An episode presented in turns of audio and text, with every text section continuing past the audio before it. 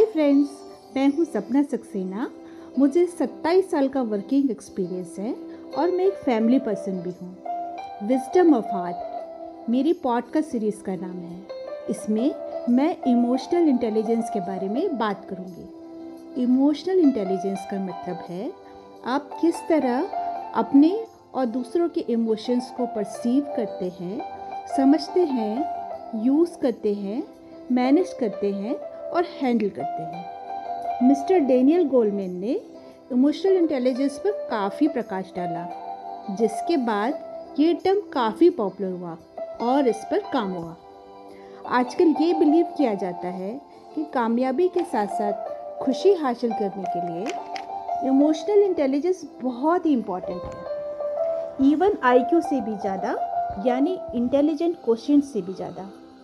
चाहे आपकी personal relationships हो, यानी कि बच्चों के साथ, स्पाउस के साथ, भाई बहनों के साथ या पेरेंट्स के साथ, सक्सेसफुल और हैप्पी रिलेशनशिप के लिए आपको इमोशनली इंटेलिजेंट रिस्पॉन्सिबल बिहेवियर की बहुत ज़्यादा ज़रूरत है। इसी तरह प्रोफेशनल रिलेशंस, यानी बॉस के साथ, सीनियर्स और जूनियर्स के साथ, कलीग्स वगैरह के साथ अच्छी रिलेशनशिप के लिए इमोशनल इंटेलिजेंट होना बहुत ज़रूरी है, ताकि आप एक अच्छे टीम वर्कर और लीडर बन सकें और अपने ऑर्गेनाइजेशन की ओवरऑल एफिशिएंसी को बढ़ा सकें और ज़्यादा प्रोडक्टिव हो सकें। मेरी कोशिश होगी कि मैं छोटी छोटी stories, day to day events और इंसिडेंट्स के थ्रू आपको ये बता सकूं कि इमोशनल इंटेलिजेंस को अप्लाई कैसे किया जाना चाहिए, पर्सनल रिलेशंस में भी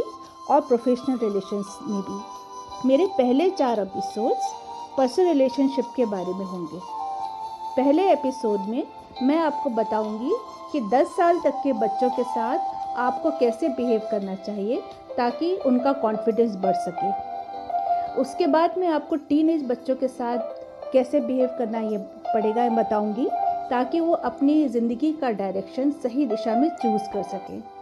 उसके बाद शादी के बाद बच्चों की ज़िंदगी में नए रिलेशंस आते हैं। इंडिया में कहा जाता है कि शादी 2 व्यक्तियों के बीच में नहीं, 2 परिवारों के बीच में होता है।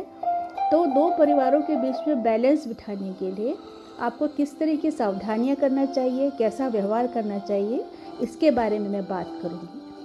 और चौथे एपिसोड में मैं आपको ये बताऊँगी कि जब एजिंग होने लगती है तो शरीर के साथ साथ मन और बुद्धि भी कमज़ोर होने लगती है।